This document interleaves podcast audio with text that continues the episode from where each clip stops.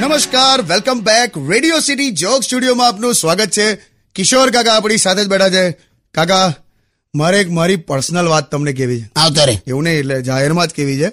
પણ એટલે કાકા મને બહુ વખતથી વિચાર આવે છે કે હું છે ને આમ ફિલ્મોમાં ટ્રાય કરું હું લેવા મારે એક્ટર બનવું છે યાર કામ આગળ વધવા માંગુ છું કાકા લાઈફમાં હે તમે જોજો આ ટીવી વાળા છે ને બધા મારા ઘરના ચક્કર લગાવતા હશે ચક્કર તો હમણાં પણ લગાવી શકે ટીવી વાળા તું ખાલી ટીવી ઈએમઆઈ પર ઘેર લઈ આવજો એ રીતે નથી કેતો આ તો બ- હું છે ને બહુ આગળ વધી ગયો હોઈશ ને પછી જોજો તમે બધા મને મળવા આવશો કમ તન જેલ થવાની એ રીતે નહીં યાર તમે સમજતા નથી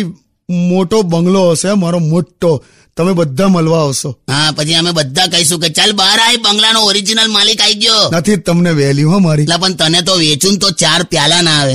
ચાનો માનો આ તારું કામ કર ને ફિલ્મોની એ કરે છે હમણાં આ મોટા પ્રોડ્યુસરો ફિલ્મો બનાવે ને તો ટેબલ પર જ વેચાઈ જાય તને લઈને જો બનાવે ને તો ટેબલ પણ વેચાઈ જાય હટ! હટ!